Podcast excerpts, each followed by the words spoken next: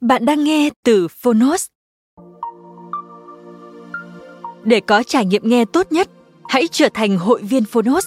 Bạn sẽ được tiếp cận kho thư viện hơn 1.000 sách nói có bản quyền. Ở podcast này, chúng tôi chia sẻ chương 1 của những tựa sách thuộc nhiều lĩnh vực khác nhau. Nếu bạn muốn mỗi ngày đều được cập nhật một quyển sách mới, tìm thấy tựa sách phù hợp cho bản thân, cũng như nguồn cảm hứng và kiến thức hữu ích cho cuộc sống, podcast Thư viện Sách Nói chính là dành cho bạn. Nếu yêu thích kênh podcast này, hãy tải ứng dụng Phonos để nghe trọn vẹn cuốn sách. Ngoài sách nói, Phonos còn sở hữu hơn 10.000 nội dung giúp bạn phát triển bản thân, chăm sóc tinh thần như podcast, sách tiếng Anh từ Oxford, tóm tắt sách, ebook, thiền, chuyện ngủ và nhiều hơn thế nữa.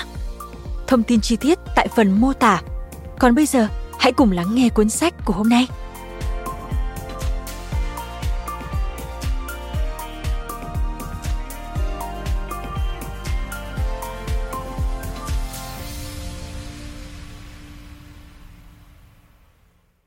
Bạn đang nghe từ Phonos.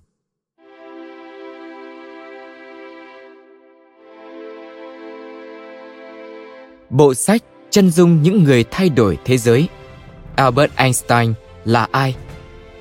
Tác giả Jess M. browlier Robert Andrew Parker Người dịch Tôn Nữ Thanh Bình Phiên bản sách nói được chuyển thể từ sách in theo hợp tác bản quyền giữa Phonos với công ty cổ phần sách Alpha ETS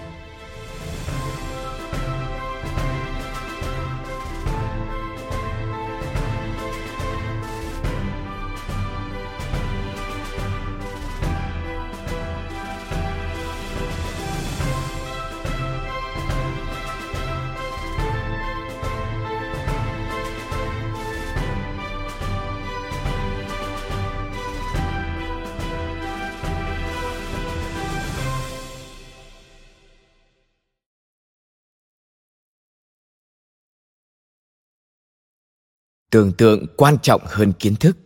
Kiến thức chỉ giới hạn, còn tưởng tượng bao trùm thế giới. Albert einstein là ai? Một ý tưởng ban đầu nếu không điên rồ thì chẳng có hy vọng nào cả. Theo albert einstein. Bạn có biết albert einstein từng là một học sinh rất nghèo và bị đuổi học? Chà, đúng vậy nhưng ông cũng là nhân vật lỗi lạc nhất mà nhân loại từng biết tới. Bạn có biết Einstein là một người yêu hòa bình và căm ghét chiến tranh? Chà, cũng đúng, nhưng công trình nghiên cứu của ông đã dẫn tới sự ra đời của một loại bom hủy diệt chưa từng thấy. Bạn có biết Einstein từng là một cậu bé nhút nhát, ghét đám đông và sự chú ý, nhưng ông cũng đồng thời là một ngôi sao truyền thông.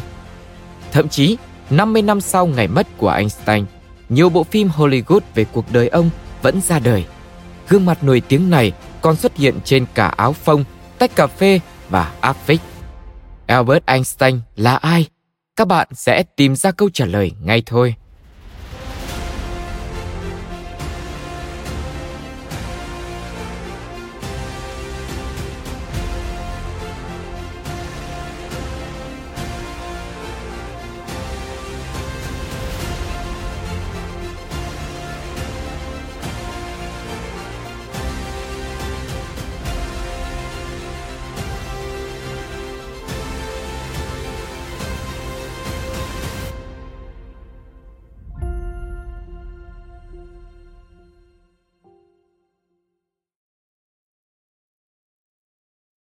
Chương 1 Sinh ra để tư duy. Chỉ có hai cách để sống. Hoặc cuộc sống không chút phép màu Hoặc ngập tràn những phép màu. Theo Albert Einstein. Albert Einstein cất tiếng khóc chào đời vào ngày 14 tháng 3 năm 1879 tại Ulm, nước Đức. Cậu chắc chắn trông không có gì khác biệt. Einstein mũm mĩm, da tái và tóc đen dày cậu lặng lẽ và nhút nhát đến nỗi cha mẹ sợ rằng con trai mình mắc chứng bệnh nào đó. Họ đưa cậu đi khám bác sĩ. Thằng bé không nói gì cả, họ giải thích, nhưng các bác sĩ không thấy điều gì bất thường.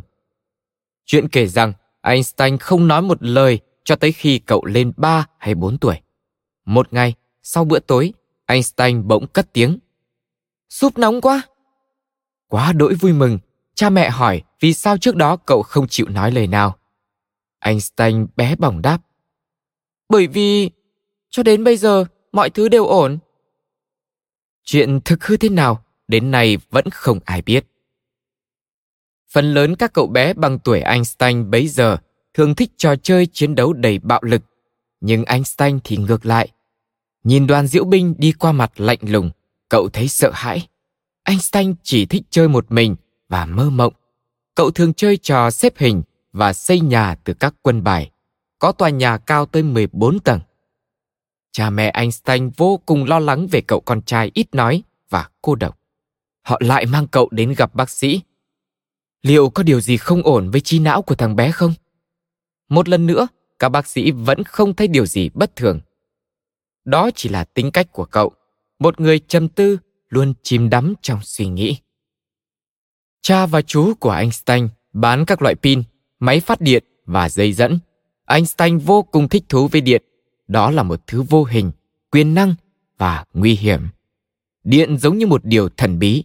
Einstein luôn làm phiền cha và chú với rất nhiều câu hỏi. Điện nhanh như thế nào? Có cách nào nhìn thấy nó không? Điện được làm từ gì? Nếu đã có điện, liệu có nguồn lực nào kỳ lạ và thần bí trong vũ trụ không?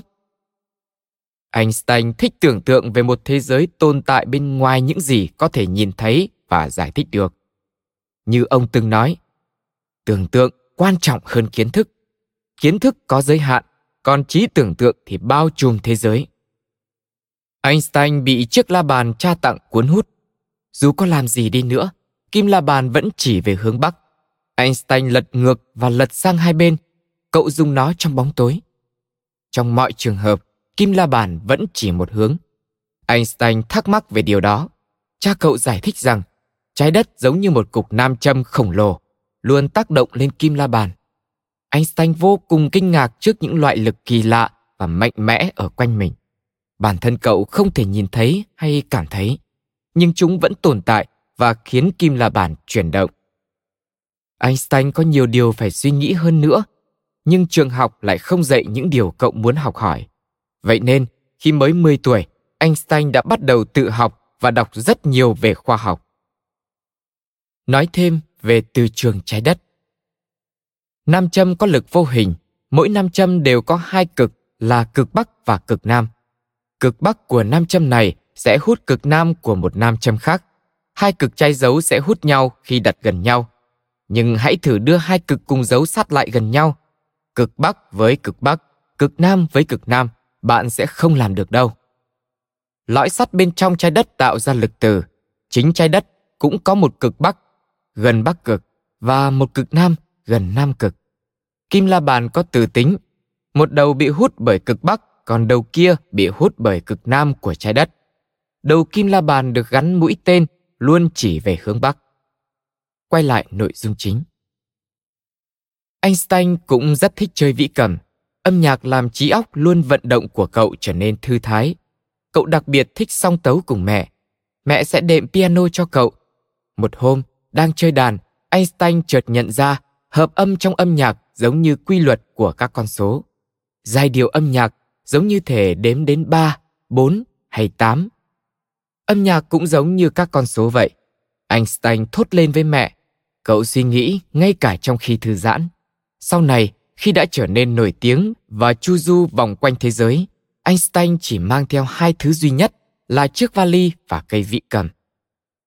Khi Einstein được một tuổi, gia đình cậu chuyển đến thành phố Munich ở Đức.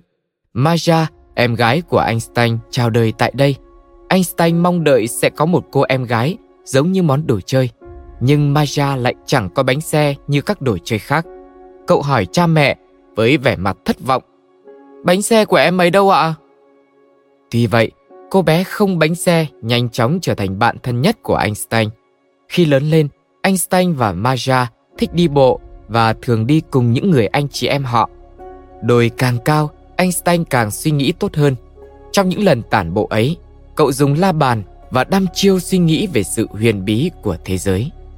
Cậu nằm dài trên bãi cỏ, nhìn trời và nghĩ về vũ trụ. có thứ gì ở xa hơn vũ trụ nữa không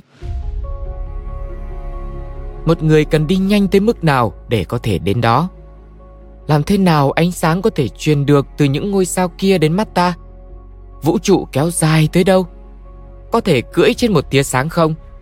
Có thứ gì lớn hơn vũ trụ không? Dường như einstein sinh ra để tư duy. Cha và các chú giúp cậu định hướng tư duy. Em gái và các anh chị em họ khích lệ cậu suy nghĩ trong những chuyến tản bộ einstein tìm những cuốn sách giúp cậu tư duy về các vấn đề toán học và khoa học. Và mẹ đưa cậu đến với âm nhạc, thứ thu hút tâm trí cậu theo cách mà các cuốn sách không thể. Những đứa trẻ khác ước mơ trở thành thợ cơ khí hay bác sĩ thú y, còn einstein trở thành nhà tư duy như một định mệnh.